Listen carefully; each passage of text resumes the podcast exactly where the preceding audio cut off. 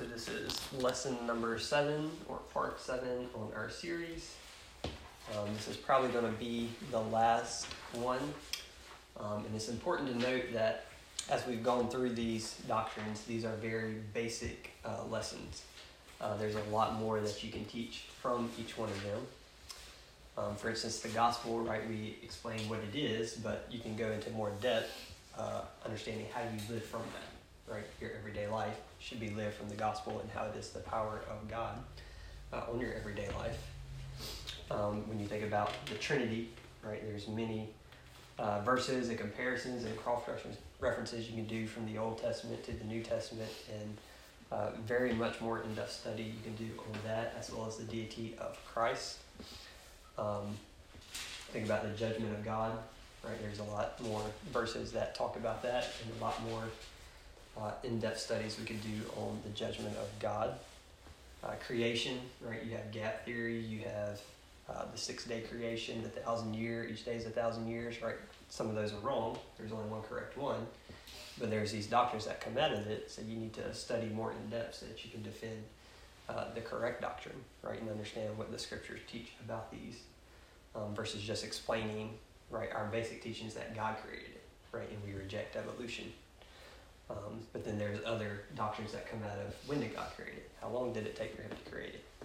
Right. And so there's much more in-depth studies we could do uh, on each of these doctrines. Um, last week we talked about the Word of God being our final authority. Um, how do we know we have the Word of God today? Right, is a question one would ask. Um, has God preserved His Word in English? Right? Can we use other translations? These are all studies that we need to do and hopefully we'll get to as we continue uh, meeting every week. Uh, but I just want you to know these are basic, right, fundamental doctrines that we are trying to establish here. Uh, and then we can piece out all the uh, details in later lessons. Uh, but this week is going to be our last one, and it is We Are Mid-Acts Dispensational. Um, so a lot of churches, right, have a name, Baptist, Methodist, Catholic, Presbyterian. Right, this kind of explains what that church uh, is, right? What they teach. Um, Baptists, you know, are going to teach baptism, uh, maybe not for salvation. Some might teach it for salvation, uh, but you got to be baptized to join the church, right? They teach that baptism is a command of God for us today, right? You have to do it uh, to show that you believe in the gospel. Um, Presbyterians, they uh, differentiate on baptism, and they do the infant baptism, right? They're often Calvinists. Presbyterians are. Uh, they hold to covenant theology, I believe a lot of them. Uh, Catholics, obviously, they have a lot of corrupt doctrine where Mary is a saint, right, and they worship Mary. Uh, they have the uh, um, communion where they say when you eat the bread and drink the cup, you're actually eating the body and blood of Christ, and you have to do that for salvation, right? So a lot of uh, false doctrines. Um, but these names tell you kind of what that church teaches. And so we are mid-acts dispensational, right? We are mid-acts dispensational congregation or uh, church. And so we want to piece out what that means and whether or not it's biblical. Right? If we're going to call ourselves mid-acts dispensational, then it should be a biblical doctrine that we find in the scripture. Right? And I believe, of course, that it is, otherwise I wouldn't be mid-acts. Um, but again, as we do every week, going through the purpose of this series, um, the fundamentals of our faith, fundamental is a necessary base or core of central importance, right? And I believe being mid-acts dispensational is definitely a necessary base or core of central importance. Um, we will learn from the scripture uh, where we find this doctrine of being mid-acts dispensational. Um, it's not based off of one verse. It's not based off of uh, 2 Timothy 2.15, which is quoted a lot, and I did not include that in the lesson today because that is not a verse. Uh, as we have said every week, we don't pull from one verse and say, we're going to build a doctrine off of this, right? Study to say show thyself approved, a workman unto God, that needeth not be ashamed, rightly dividing the word of truth. We're not going to take that verse and say, we rightly divide in our mid-acts because 2 Timothy 2.15 says to be, right? That's one verse, right? How do I know it means that I need to rightly divide Paul and Peter and mystery and prophecy, and how do I know that's what it's talking about, right? Um, it's, I know that's what it's talking about because of all the other scriptural support for it, right? Um, so these are doctrines that we find clearly taught and defended in the scripture. We do not stand on opinions from a single debatable verse, right? Um, and so I did not include that. I don't believe in the outline there because this doctrine is not based upon that one verse. Um, I know it's used a lot, but it's not what this doctrine is based off of. So, where do we find it in Scripture? Where do we find mid-acts dispensational?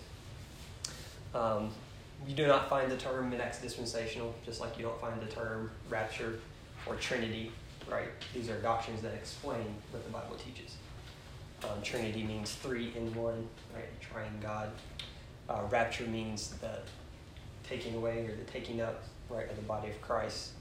Uh, mid-acts dispensational means we aren't dispensational, and the mid-acts is that's when we believe the mystery was revealed, uh, when the body of Christ was began and that information was revealed. Uh, when this dispensation of the grace of God, which is a biblical term, right, was uh, dispensed right? That's what dispensation means, to dispense something, an administration, right? Um, so the term mid-acts is not found in the scripture. It simply describes when we believe the mystery of the body of Christ was revealed and when we believe this age of grace began. Uh, but the word dispensation is a biblical word, so we do not find the term mid-acts dispensational, but we do find the word dispensation in the Bible. Uh, it is found in four different places. 1 Corinthians 9 7.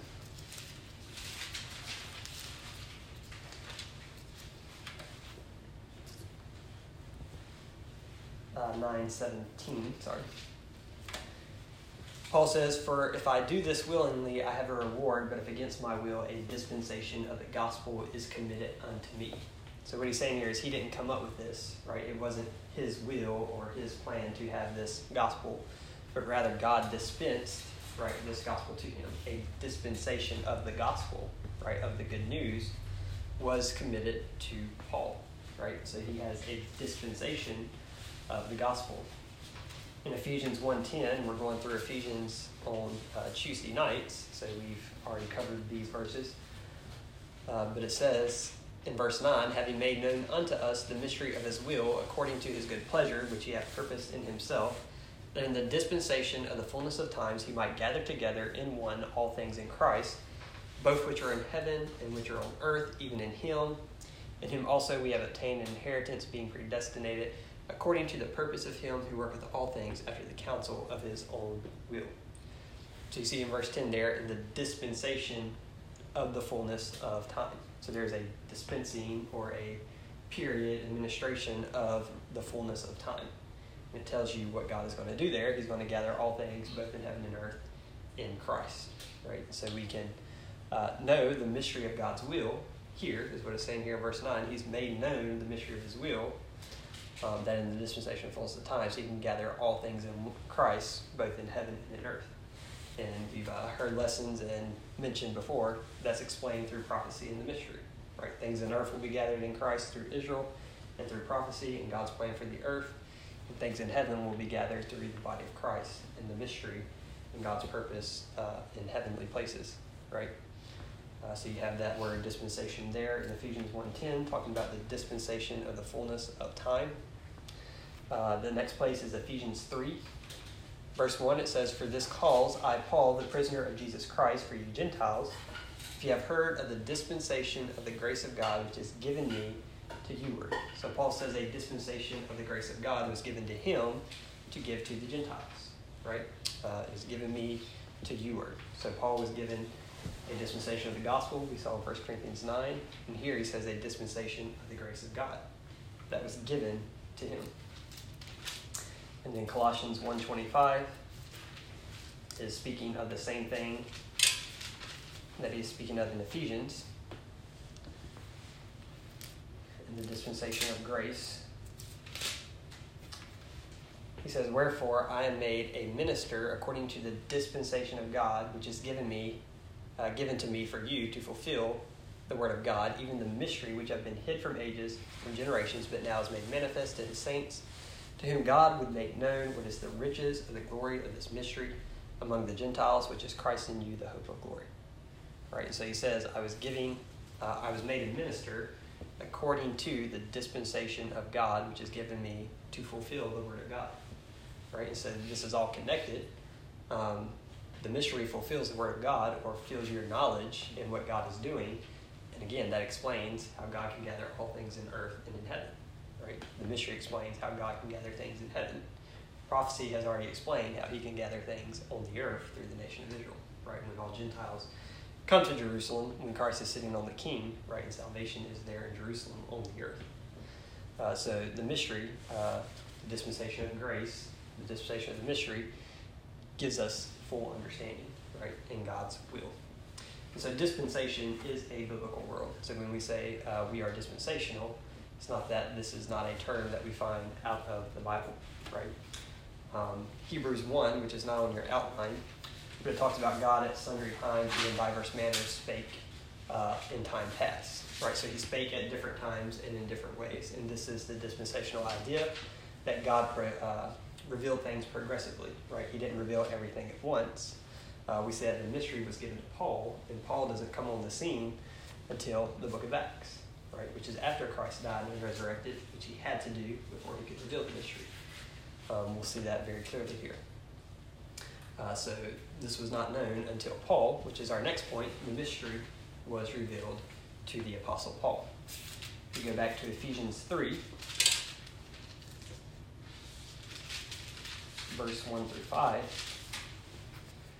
Says, For this cause I, Paul, the prisoner of Jesus Christ for you Gentiles, if ye have heard of the dispensation of the grace of God which is given me to you, how that by revelation he made known unto me the mystery, as I wrote afore in few words, whereby when you read you may understand my knowledge in the mystery of Christ, which in other ages was not made known unto the sons of men, as it is now revealed unto his holy apostles and prophets by the Spirit. Right, so Paul very clearly says, uh, the dispensation of grace of God was given to me, and the revelation uh, of the mystery was made known unto me. Whereby, when you read what I wrote before, you can have understanding in the mystery. Right? That's what he's saying here in Ephesians 3 1 through 5. It was not made known in other ages, it was revealed to me. And when I, what I wrote, you can read and have understanding of it. Uh, so that's a very uh, simple explanation of what he's saying here. In Romans 16 25,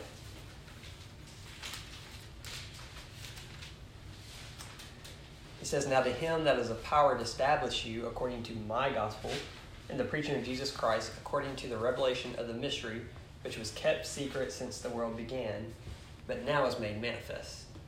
Right? And so he says, This mystery, this gospel, which he calls his gospel, right, was kept secret since the world began, but now is made manifest. So the but now is in Paul's day, right, because it was revealed to him. It was kept secret before the foundation of the world. So after the world was formed, it was a secret, right? But now, in Paul's day, it is made manifest, right? And so it's showing you that it was uh, revealed to Paul. Uh, Colossians 1 25 through 27, we just read that, where he said it was given to him to fulfill the word of God. Right? So, very clear verses saying the mystery was revealed to Paul, was not made known in time past in other ages. Right? It was kept secret since the world began. 2 Timothy 1 8 through 11. Paul is encouraging Timothy here. He says, Be not thou therefore ashamed of the testimony of our Lord, nor of me his prisoner, but be thou partaker of the afflictions of the gospel according to the power of God, who hath saved us and called us with a holy calling, not according to our works, but according to his own purpose and grace, which was given us in Christ Jesus before the world began but is now made manifest by the appearing of our Savior Jesus Christ, who hath abolished death and have brought life and immortality to light through the gospel, whereunto I am appointed a preacher, an apostle, and a teacher of the Gentiles. And so what you have here is he says uh, eternal life in the gospel was given before the world began, right? So God promised it before the world began, but he says um, it is now made manifest. So again, God knew of it. God knew about the mystery. It was hidden God, it says in Ephesians, before the world began. But it wasn't known to man until God revealed it to the Apostle Paul. So you have here in verse 10, he says it is now made manifest by the appearing of our Savior Jesus Christ. So some people would take that to say, well, he appeared in the manger, right? Well, he also died, resurrected, went up to heaven, and then appeared again to the Apostle Paul.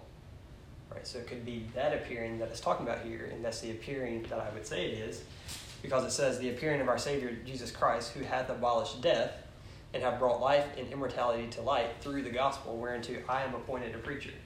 So what he's saying here is it was brought by the appearing of our Savior Jesus Christ who have abolished death. When did Christ abolish death? Was it when he was uh, born in a manger?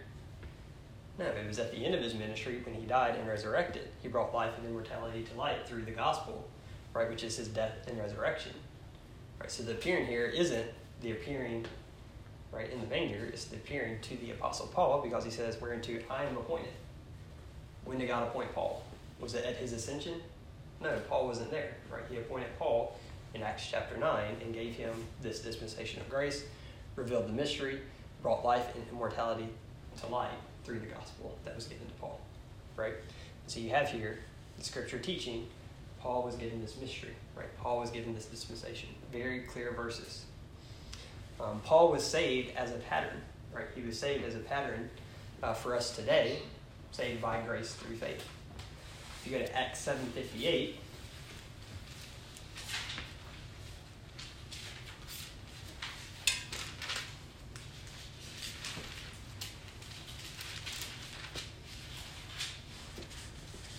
This is the stoning of Stephen. It says they cast him out of the city and stoned him, and the witnesses laid down their clothes at a young man's feet whose name was Saul. Right, so this is our introduction to Saul. He was there at the stoning of Stephen no doubt condoning it, right, approving of it, uh, and they laid their coats at his feet. Uh, in verse uh, in Acts eight, verse one, it says, "And Saul was consenting unto his death, and at that time there was a great persecution against the church, which was at Jerusalem, and they were all scattered abroad throughout the regions of Judea and Samaria, except the apostles." Right. So Paul was consenting unto his death, Stephen's death. Right. He was approving of it. Uh, and then there was a great persecution led by the apostle Paul of the Jerusalem church, right? And it scattered them out of Jerusalem uh, into the regions of Judah and Samaria. And then in Acts 9, verse 1, it says, Saul, yet breathing out threatenings and slaughter against the disciples of the Lord, went into the high priest and desired of him letters to Damascus, to the synagogues, that if he found any of this way, whether they were men or women, he might bring them bound into Jerusalem. And as he journeyed, he came near Damascus, and suddenly there shined round about him a light from heaven. And he fell to the earth and heard a voice saying unto him, Saul, Saul, why persecutest thou me? And he said, Who art thou, Lord? And the Lord said, I am Jesus whom thou persecutest. It is hard for thee to kick against the pricks. And he trembling and astonished said, Lord, what wilt thou have me to do? And the Lord said unto him, Arise and go into the city, and it shall be told thee what thou must do. And the men which journeyed with him stood speechless, hearing a voice, but seeing no man. And Saul arose from the earth, and when his eyes were opened, he saw no man, but they led him by the hand and brought him into Damascus. So you have here, right, Christ appearing, which we just talked about, to the Apostle Paul, right? And this is Paul's conversion, right, his salvation here. Um, what we have here, though, is a pattern.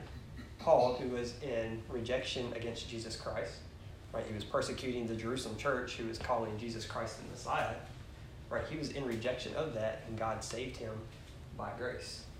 Um, I don't believe there's anybody else in the scripture before Paul that you see in direct opposition against God that he saves, right? You think about Nineveh, right? He gives them a chance of repentance, but it's not that he saves them by their grace, right? It's that he doesn't destroy them at that time if they repent, right? Um, they didn't trust in Christ's death and resurrection. Right here, Paul is definitely trusting in the resurrection of Christ because Christ has died and he's appearing now to Paul, right? And so Paul is trusting, believing, right? This is Jesus the Lord, which is what he says here. What would thou have me to do, Lord, right? Uh, and so he clearly says this in 1 Timothy 1 11 through 16 that he was a pattern to them which would hereafter believe. And so words are very important when you're reading in 1 Timothy 1.11, it says, according to the glorious gospel of the blessed God, which was committed to my trust. So you see this glorious gospel was committed to Paul's trust. He was entrusted with it. He says, I thank Christ Jesus our Lord, who hath enabled me, for that he counted me faithful, putting me into the ministry, who was before a blasphemer and a persecutor and injurious, but I obtained mercy because I did it ignorantly in unbelief. And the grace of our Lord was exceeding abundant with faith and love which is in Christ Jesus.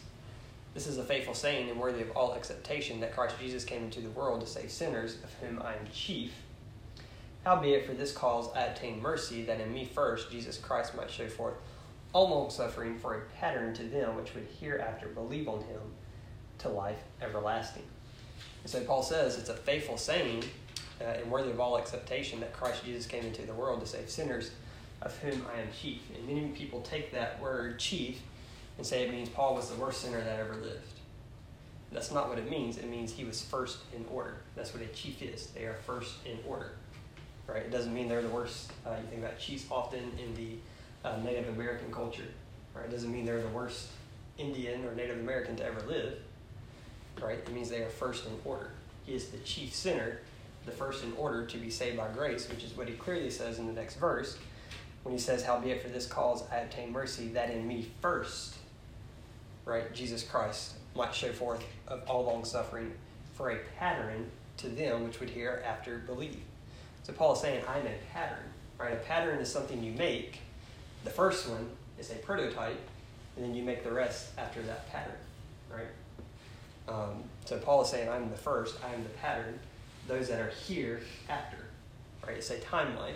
Here is where it's Paul's salvation, and those after, not those before. Right? Paul is the pattern, he's the first, he's the prototype and it's those after that are uh, uh, saved by grace through faith, believing on Christ. Right? And so this uh, 1 Timothy 1, verse 11 through 16, clearly shows Paul was the first saved in this dispensation of grace. If you go to Galatians 1, 11 through 16.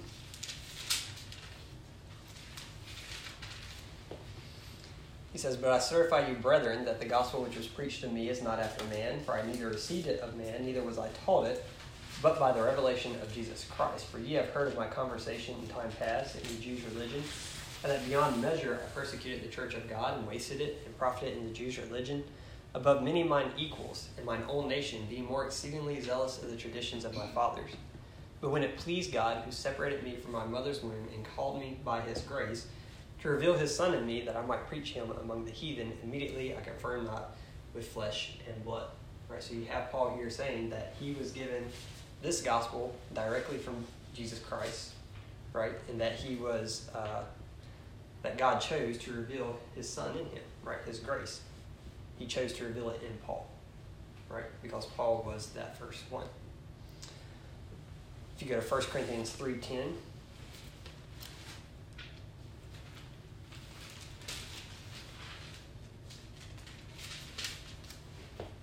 It says, According to the grace of God which is given unto me, as a wise master builder, I have laid the foundation, and another buildeth thereon, but let every man take heed how he buildeth thereupon. Paul says he laid the foundation. Uh, and he says, of course, the foundation is Jesus Christ, but Paul was the one that laid it. Right? He was the first to have this information. He was the first to be saved by grace through faith in Christ's death and resurrection. He was the pattern, and so he is the master builder. Right? He's the one that laid the foundation because it was given to him to lay that foundation. So what you have in 1 Corinthians 11 1,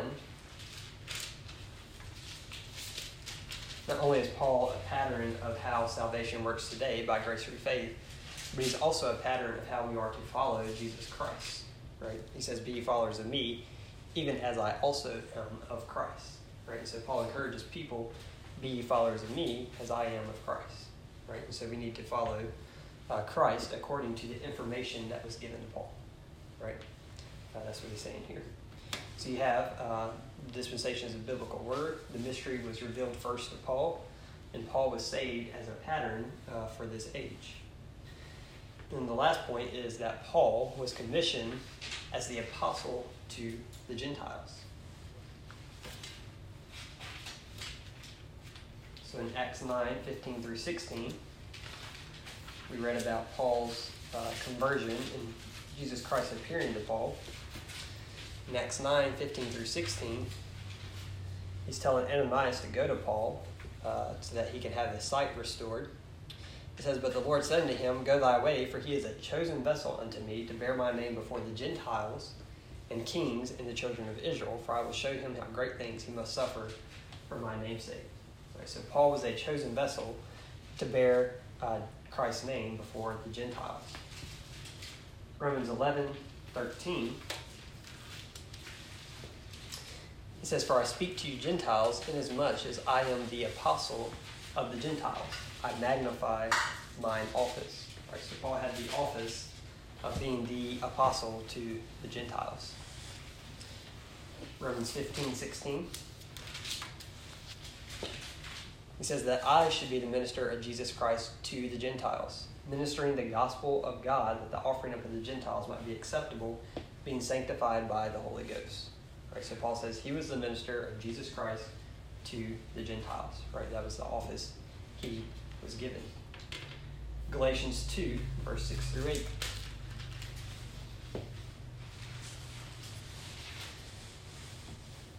He says, But of these who seem to be somewhat, whatsoever they were, it maketh no matter to me, God accepteth no man's person.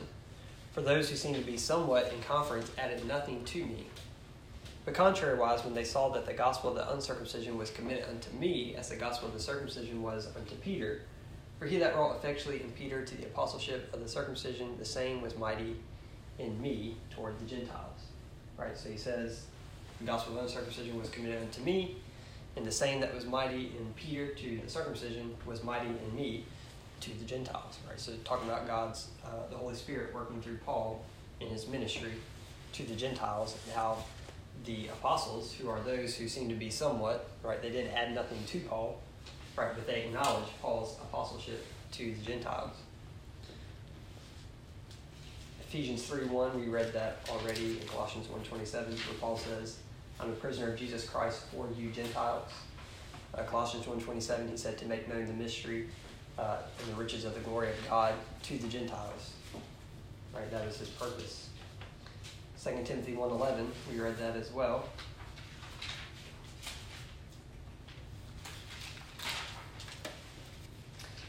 Uh, talking about the gospel that was brought to light through the death and resurrection of Jesus Christ. He says, Whereunto I am appointed a preacher, an apostle, and a teacher of the Gentiles. Right, so very clearly, Paul is commissioned. He is the apostle to the Gentiles. Right, that was his commission. That was his purpose uh, to bring the gospel to the nations. Right, the gospel of the grace of God, this mystery. And so when we talk about mid acts, um, we're not explaining in this lesson what the mystery is. Um, quite simply, it is how salvation could go to the Gentiles apart from Israel, right? Apart from the covenants, um, and how grace could be offered to them, right? Based on the death and resurrection of Jesus Christ. Um, it has to do with the body of Christ, right? This is the mystery, Jew and Gentile on level ground in Christ uh, in this age of grace. Um, but when did that begin is what Mid Acts teaches, right? Mid Acts dispensation explains when that would have began. And what we're showing here is it clearly began with the Apostle Paul, right? It could not have been uh, before him. He clearly says it was revealed to me. I am first, I'm the pattern, right? So you have these words. Uh, it was clearly taught to me from Jesus Christ himself. Why is that? Because no other man knew the information, right? So it had to be given from Jesus Christ because he's revealing, he's dispensing something new here, right? So I think it's very clear that we find uh, the church, the body of Christ, the mystery, the age of grace began and was revealed to the Apostle Paul. So, why is this important? Well, it's important because without recognizing this, uh, you will not know God's will for you today. Right? Uh, we see confusion all throughout uh, churches. Right? Should we tithe? Right? Should we baptize? Should we take communion? Right? Um, you see people question all the time, what is God's will for my life? I don't know. Right? Let me pray and hope He directs me. Right? And I'll do whatever I want to do until then. Right? And so if you don't understand uh, how to rightly divide, right? If you don't understand when the mystery was revealed, when the grace of God was revealed, what that is, you will not know what God's will is for you today. And so Ephesians 1, which we read earlier, talking about dispensation is a biblical word. Right? It explains God's will for the ages. It says, Wherein he hath abounded toward us in all wisdom and prudence, have been made known unto us the mystery of his will. So he's made known the mystery of his will. It's not a secret anymore. According to his good pleasure, which he hath purposed in himself, in the dispensation of the fullness of times he might gather together in one all things in Christ, both which are in heaven and which are on earth even in whom also we have obtained an inheritance, being predestinated according to the purpose of him, who worketh all things after the counsel of his own will, that we should be to the praise of his glory, who first trusted in Christ Jesus, Verse 13, in whom ye also trusted after that you heard the word of truth, the gospel of your salvation, in whom also after that you believed, you were sealed with the Holy Spirit of promise. So verse 13 explains how you get in Christ today. Right? You hear the word of truth, the gospel of your salvation, you believe it, and then you're sealed with that Holy Spirit of promise. 1 Corinthians 12 13 says, We are all baptized by one Spirit into one body, whether we be Jew or Gentile. Right? It says how you become into Christ today by believing the gospel and being sealed with that Spirit placed in the body of Christ. Right? This is the mystery of information. Um, so it's important that you know where that begins and where you find that information for today, right? Because that's what God's doing today is saving people into the body of Christ by grace. 1 Corinthians 2, verse 6 through 10 So I made the comment earlier that you had to have the death and resurrection before the mystery could be revealed because the mystery is based off the death and resurrection of Jesus Christ. So 1 Corinthians 2, 6 through 10, it says, Howbeit we speak wisdom among them that are perfect, yet not the wisdom of this world, nor the princes of this world that come to know. But we speak the wisdom of God in a mystery, even the hidden wisdom which God ordained before the world unto our glory, which none of the princes of this world knew, for had they known it, they would not have crucified the Lord of glory. But as it is written, I have not seen nor ear heard, neither have entered into the heart of man the things which God hath prepared for them that love him. But God hath revealed them unto us by his Spirit, for the Spirit searcheth all things, yea, the deep things of God.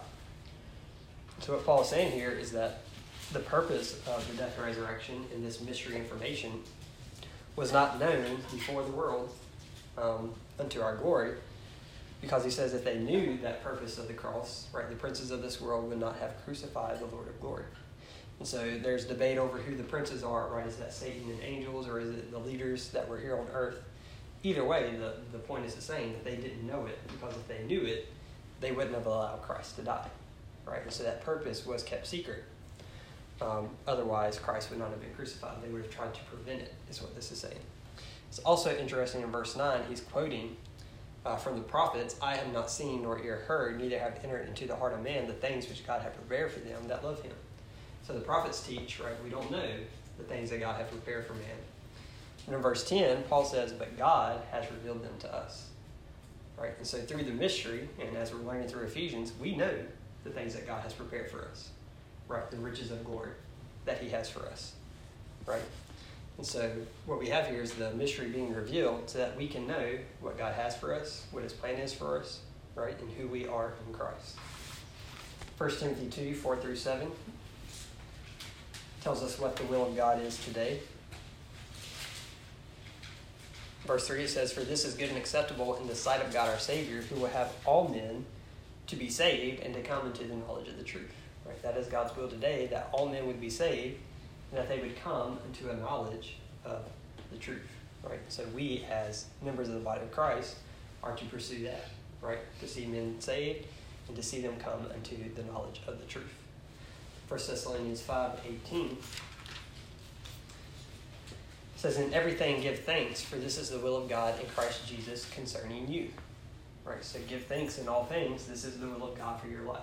Right? So if you're struggling with the will of God, you don't understand the mystery, you don't understand uh, what God is doing today.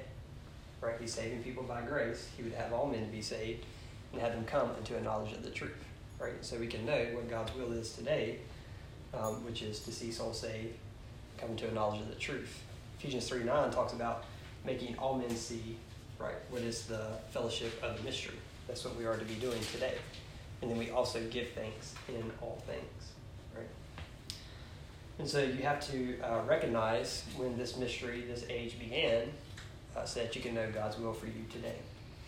Also, if you do not know when this age began, your foundation and your doctrine will be wrong. Right? If we are specifically living in an age of grace as members of the body of Christ, and you don't know when that began, you're going to be confused again as to what you're supposed to be doing. Uh, your foundation, your doctrine is going to be wrong. If you can't differentiate between what was given to you and what was given to Israel or someone else. Uh, again, we see this all throughout churches today who do not understand that the mystery was given first to Paul, and that we find that information in his epistles. Uh, they confuse things. And so if you go to Acts 2, verse 4, This is where a lot of people say the church began. Right? And so what you have here is they were all filled with the Holy Ghost and began to speak with other tongues as the Spirit gave them utterance. So if this is the beginning of the church and the apostles are speaking in tongues, it would make sense that we should speak in tongues. Right? And then you have this debate between Acts 2 people who say, well, should we or should we not? The ones that say we shouldn't get that from Paul. Right? The ones that say we should get it from Acts 2, which is where they're both saying the church began. So I would side with the people that say we should speak in tongues today, right? Because this is when the church began, this is our pattern.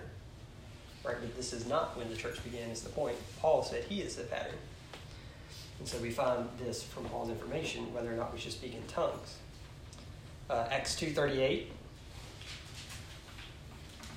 verse 37, after uh, Peter preaches here, they ask men and brethren, what shall we do? So they're asking the apostles, well, what, we, what do we do with this information you just given?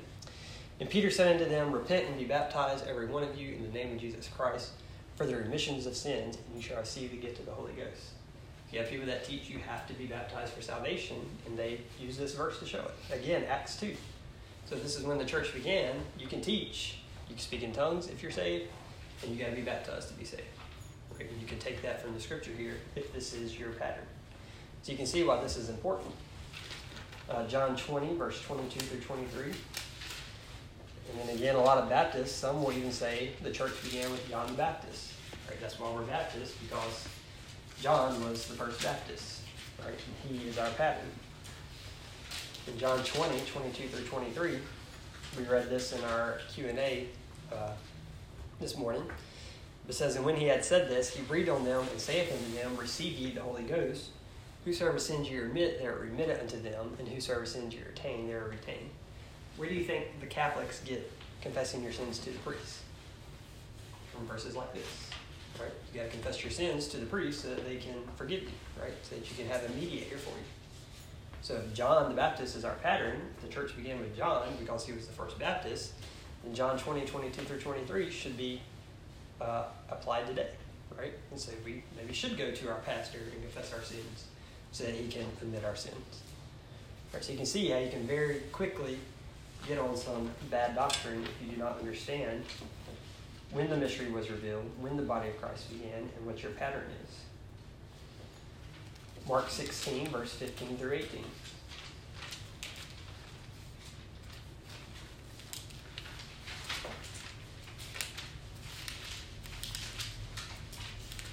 So, this is the Great Commission that many churches quote and say is for us today. Uh, and then they only quote verse 15, which says, And he said unto them, Go ye into all the world and preach the gospel to every creature. And that's where they stop. Because if you continue to read, it says, He that believeth and is baptized shall be saved, but he that believeth not shall be damned. And these signs shall follow him that believeth. In my name shall they cast out devils, they shall speak with new tongues, they shall take up serpents, and if they drink any deadly thing, it shall not hurt them. They shall lay hands on the sick, and they shall recover. So again, if this is our commission, you have to take verse 15, 16, 17, and 18, not just verse 15. Right? And so what you have here is you got to believe and be baptized for salvation.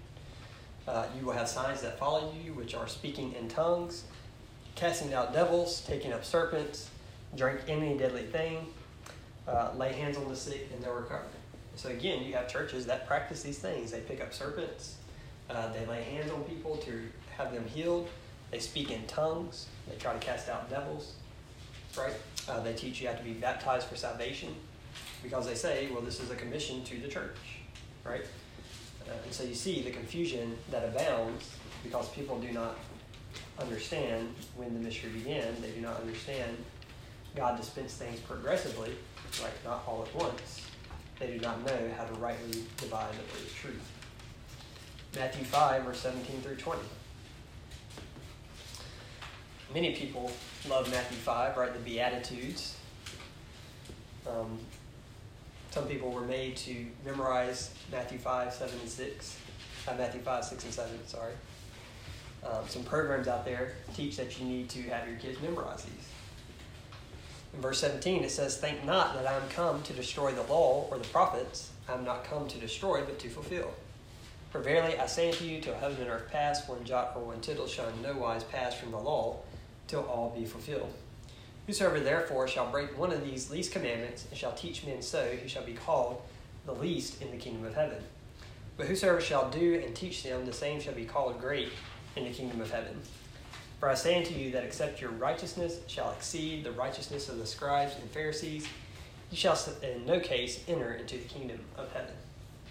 So Jesus here is teaching you have to keep the law. And so he says, those who keep the law, even the least commandments, you're going to be the greatest in the kingdom of heaven. And those who break the least will be the lowest. And unless your righteousness exceeds the Pharisees and the Sadducees, or the scribes and the Pharisees, you won't enter into the kingdom of heaven. So he's setting the standard here. You keep the law, all of it, the least and the greatest, and you have to have righteousness that exceeds the scribes and the Pharisees.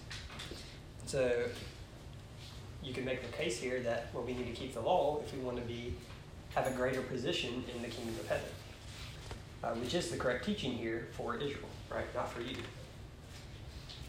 And then if you go to Matthew 23, verse 1 through 3, again to show Jesus very, very clearly taught the law. It says, Then spake Jesus to the multitude, to his disciples, saying, The scribes and the Pharisees sit in Moses' seat.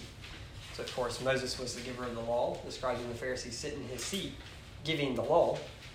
It says, All therefore whatsoever they bid you observe, that observe and do, but do not ye after their works, for they say and do not. So he's teaching against don't be a hypocrite like the scribes and Pharisees. Do what they tell you to do because they're teaching you the law. You need to keep the law, but they say it and they don't do it. You need to say it and do it. That's his point here. Right? So he's teaching you need to keep the law. Don't be a hypocrite and teach the law and not keep it. Teach the law and keep the law, is what he's saying here. Uh, Matthew 10, verse 5 through 8. It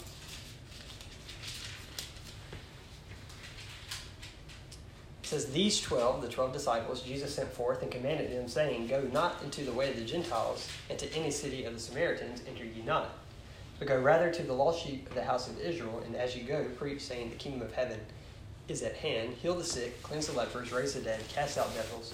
Freely ye have received, freely give. So here he's saying, Don't go to Gentiles. So if you believe John the Baptist is our pattern, this is after that. So this would be instruction for us but that contradicts the Great Commission. And so people do rightly divide here and they say, well, that was during a period of time and now we go to everybody. Right, so by nature, you have to rightly divide because there are contradicting passages.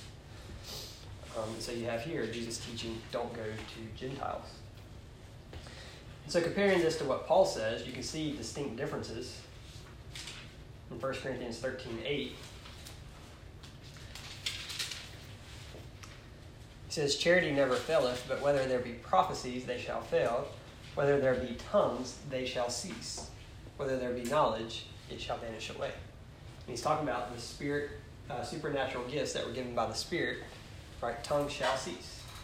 Right? That's why we don't speak in tongues today, because they cease. Right? Um, so you get that from Paul's epistles. Same in Ephesians 4, he says the gifts were given until a certain time, and that time was uh, the building up and establishing of the body of Christ and the dispensing of the mystery being known. Uh, and you can read about that in Ephesians 4, verse 11 through 16. Uh, if you go to Ephesians 4.32, so in John we saw where he gave power to the apostles about remitting sins and retaining sins.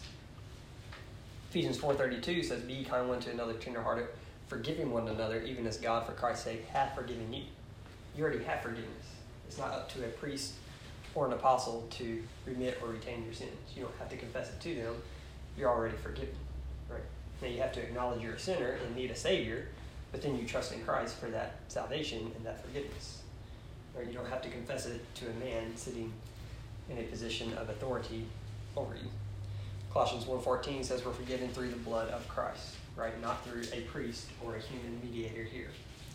Romans 6.14 says you are not under the law, but under grace. Right, so Jesus in Matthew 5 and 23, we saw clearly taught the law.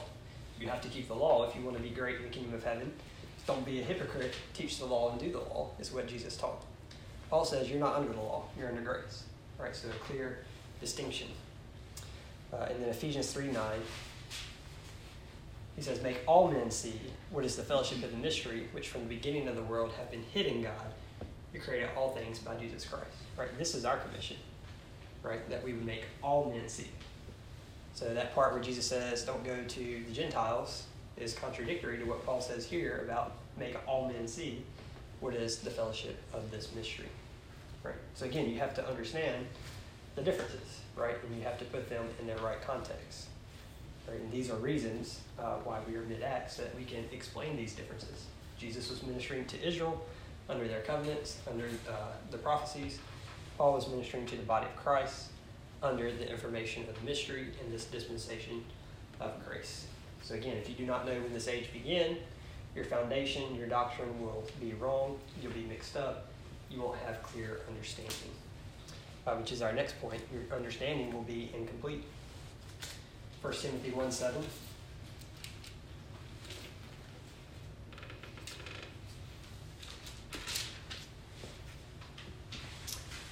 Paul says, Some are desiring to be teachers of the law, understanding neither what they say nor whereof they affirm. So these people who teach the law, they don't understand what they're saying or what they're affirming. Right? We have this today, people who teach the law that don't have proper understanding of what God is doing today because we're not under the law. In Ephesians 3, verse 3 through 4,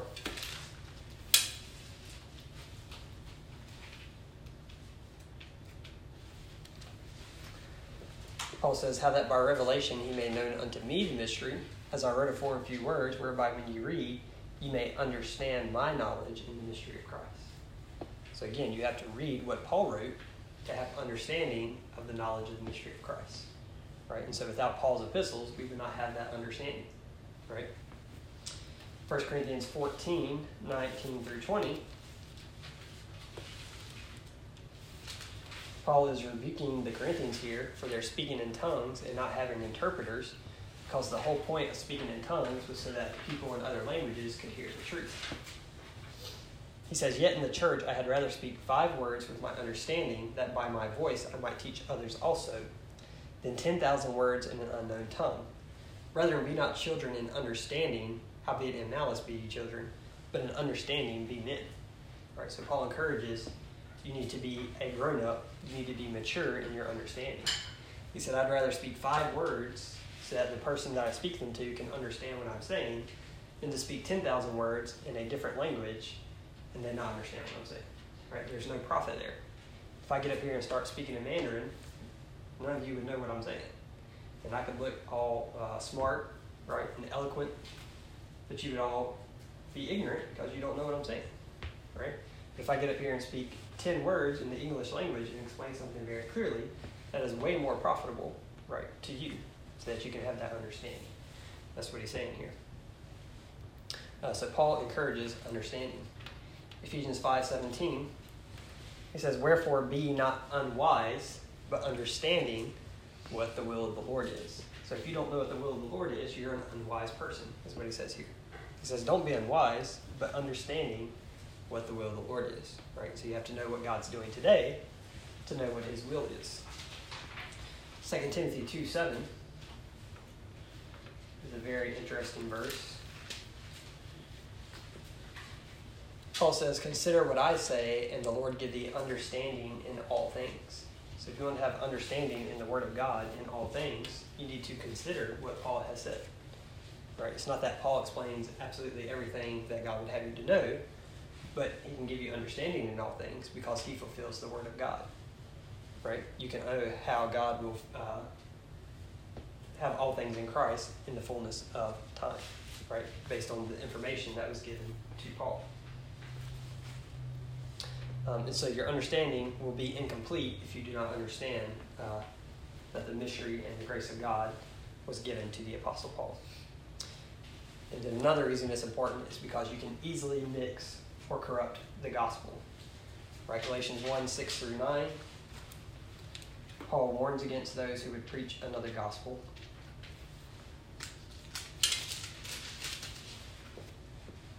He says, I marvel that you are so soon removed from him that called you into the grace of God, uh, Christ unto another gospel, which is not another, but there be some that trouble you and would pervert the gospel of Christ. But though we or an angel from heaven preach any other gospel unto you than that which we have preached unto you, let him be accursed. As we said before, so say I now again, if any man preach any other gospel unto you than that ye have received, let him be accursed. And he goes on to say, I certify you that the gospel that I preach is not a man, but is of Jesus Christ. In 1 Corinthians 15, 1 through 4, we see a very clear explanation of what the gospel is.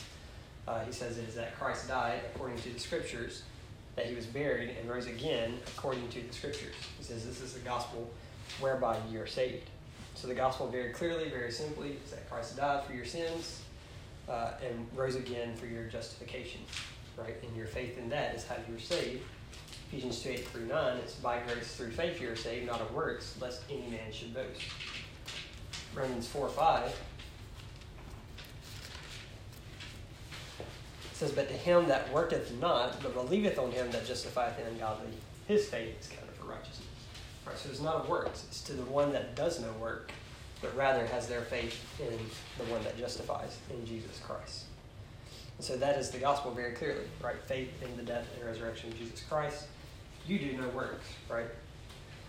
Um, and so if you don't understand that Paul was given this dispensation of the gospel, as he says in 1 Corinthians 9 17, Ephesians 6, uh, 6 19, he says, uh, The mystery of the gospel was given to him, and that he would have boldness to speak it. Uh, you need to know what that gospel is. Otherwise, you will be confused, as many are. We read Acts 2.38, where it says, Repent and be baptized for the remission of sins. So you have people that teach you have to be baptized and saved for salvation. Right? That's not the gospel that uh, saves today. That's not the gospel that Paul preached. James 2.24, which is a direct contradiction to what we just read in Romans 4 5, where it's to him that worketh not, but believeth, his faith is counted as righteousness. James says, You see then how that by works a man is justified, and not by faith only. Right? And so you have this dilemma between James 2 and Romans 4. And we've covered this before. James is not writing uh, to us, he's writing to people under the law. Right? Their faith was in what God had told them to do, which was to do a certain uh, activity or work right? And so it's their faith working out of them is faith in their work to show their faith. Uh, for us, Christ did the work, and we simply have faith in Him and say, "I do no works because I have no works to offer." Uh, Revelation three twenty is the verse where it says, "Behold, I stand at the door and knock." Right, and if any man will open, I will come into him and I will sup with him. Right, that has to do with the kingdom. You have to open the door to Christ. You have to trust in Him as the Messiah, follow Him, and you'll get into the kingdom to where you can sup with him. Um, but people take that and say you have to open your heart's door, right? So they corrupt the gospel because they don't know what the gospel is, right? So they say receive Jesus into your heart. That doesn't save you, right? What if he doesn't want to come into your heart, right? How do you explain that? Um, you have to explain that you're a sinner. Christ died for that. He resurrected, said you have eternal life. Put your faith in that. Put your faith in what Christ did for salvation, right? And then First John two three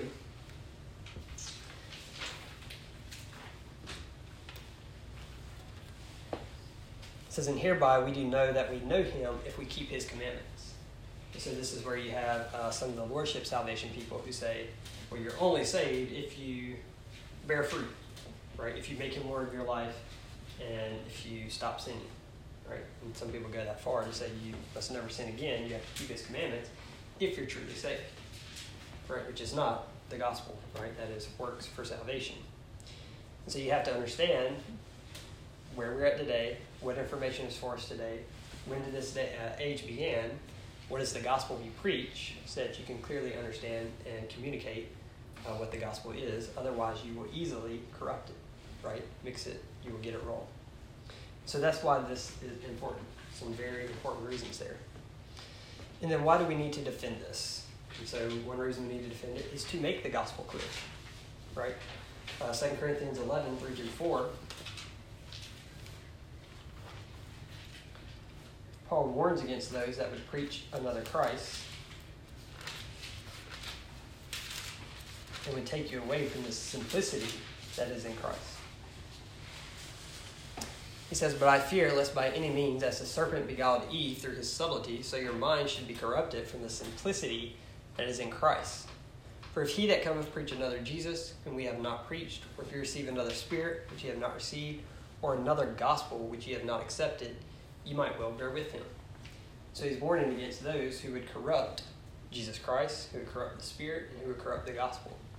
Right? So we need to uh, defend the mid Acts dispensational teaching that clearly distinguishes when this age was given, right, and where we find the gospel in Paul's epistles, so that we can clearly communicate the gospel, right? And we uh, need to warn against those who would preach another gospel, such as accept Jesus Christ into your heart, be baptized for salvation, make Christ Lord of your life, right? None of that is the gospel. Uh, Romans 16 25, Paul says to him that would establish you according to my gospel. It's the gospel given to Paul whereby we are established. Right? And then Romans 4 23 through 25 tells us that that gospel is that Christ died for our iniquities and was raised again for our justification. Uh, Ephesians 2 8 through 9 says, It is by grace through faith we are saved. 1 Corinthians 1, verse 17 through 18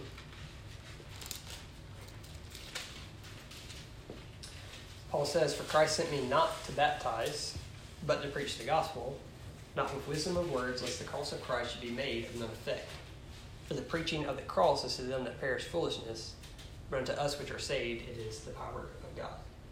So, very clearly from here, Paul has the understanding that the gospel and salvation has nothing to do with baptism.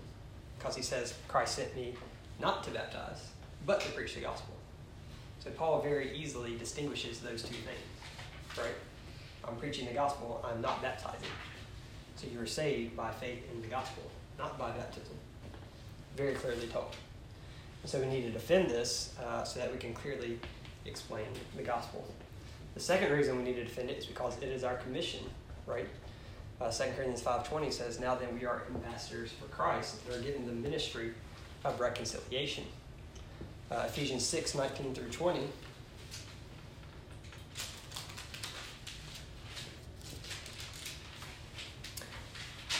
Paul says, Ask the Ephesians to pray for him that utterance may be given unto me, that I may open my mouth boldly, to make known the mystery of the gospel, for which I am an ambassador in bonds, and therein I may speak boldly as I hope to speak. So Paul says he's an ambassador uh, to speak the gospel. If We are ambassadors for Christ too, then we also are ambassadors to speak the gospel, and we should speak the mystery of the gospel boldly, just as Paul did. Uh, Philippians 2 15 through 16.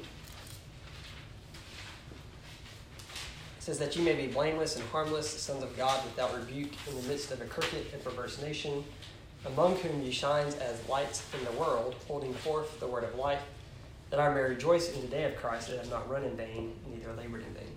Right, so we shine as light in the world today by holding forth the word of life, which is the gospel.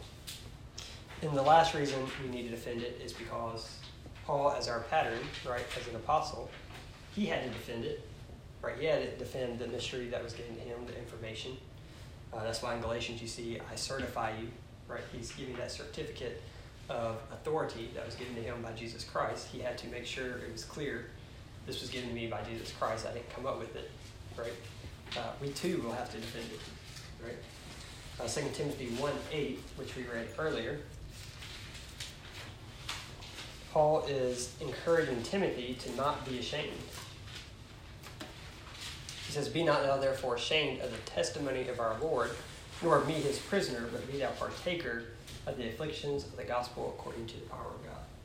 So we can take this verse as well. We shouldn't be ashamed of the testimony of Paul or of Jesus Christ, and we should be ready to take afflictions when we communicate the gospel uh, of Christ.